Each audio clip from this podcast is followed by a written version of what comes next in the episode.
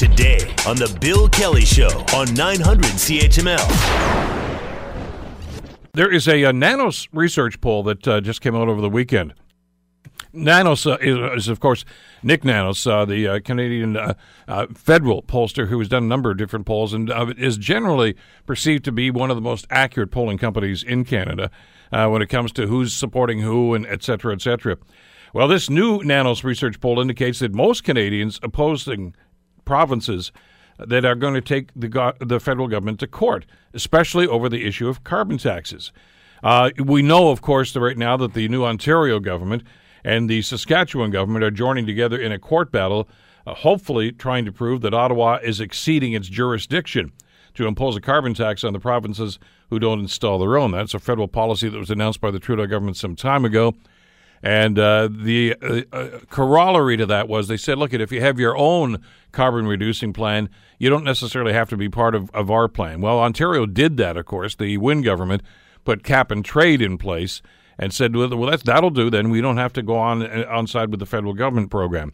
Well, of course, we know that uh, the Doug Ford government is canceling cap and trade. They're debating that bill right now in the Ontario legislature and and saying that they're going to sue and saying, look, we don't want the carbon tax anyway because we don't think the federal government has the jurisdiction to do that. This poll seems to indicate that uh, that the two governments that want to challenge the government on carbon pricing uh, may be swimming up st- the stream against the flow of popular opinion. I'm going to talk to Christo Aivalis about this, Social Sciences and Humanities Research Council, postdoctoral fellow in history at the University of Toronto. Christo, always a pleasure. Thanks so much for the time today. Let me ask you right off bat on a, on a philosophical level, uh, how much weight do you, as as uh, somebody who studies uh, political science, uh, take in, into public opinion polls? I mean, they, it, I guess what a lot of people can be skeptical about this, and, and uh, is is the result and is the, uh, the, the the the message from these really in the eye of the beholder?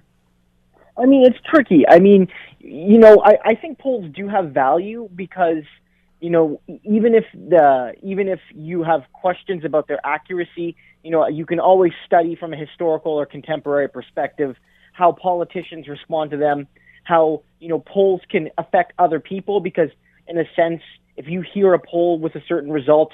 Um, and you hear the majority of your fellow citizens feel a certain way on an issue, it might sway you. You might think, oh, well, if 60% of people agree on something, maybe it's for a good reason. We can have all of those debates. Another factor is, of course, you know, even though you know certain pollsters have very good reputations, um, one of the things that eh, you know you look for in an election, for instance, is is similar trending results among different pollsters who sometimes use different methodologies, whether they use fully online polls or fully internet polls. They use a bit of both. Are they are they talking to a diverse you know subset of Canadians, and if not, are they controlling for that? Those are the things you look for. So you know when you look at this poll I think it certainly has something interesting to say, but you know, it is only kind of one poll on this issue, so that's something to consider as well. Well, the two elements that I always tried to look for, if we can gain the information, uh, is is obviously uh, what was the question? In other words, how was it phrased? Because let's face it, uh, the way in which you ask a question could oftentimes frame the answer that you're going to get.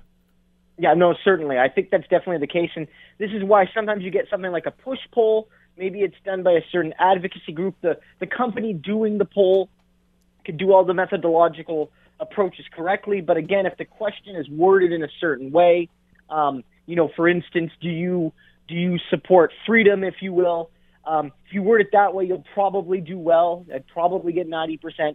But if you word it in another way, which is to say, do you support a specific policy, which, you know, a given political interest group would, you know, see as being a corollary to supporting freedom, you might get a more divided result. And again, here it could be do you support? It could be you mentioning Doug Ford, who isn't very popular, might lower the results. It could be mentioned of you know uh, the, the court challenge versus you know a different way of of, of, appro- uh, of approaching the issue. All of those things could affect uh, people's perceptions. Maybe people feel like you know the use of the word court challenge conjures up you know an expensive trial. Where if you worded it as saying you know to explore uh, constitutional means, which is effectively the same thing in this case, would that mean uh, would that give a more nuanced result? I mean, who knows? The Bill Kelly Show, weekdays from 9 to noon on 900 CHML.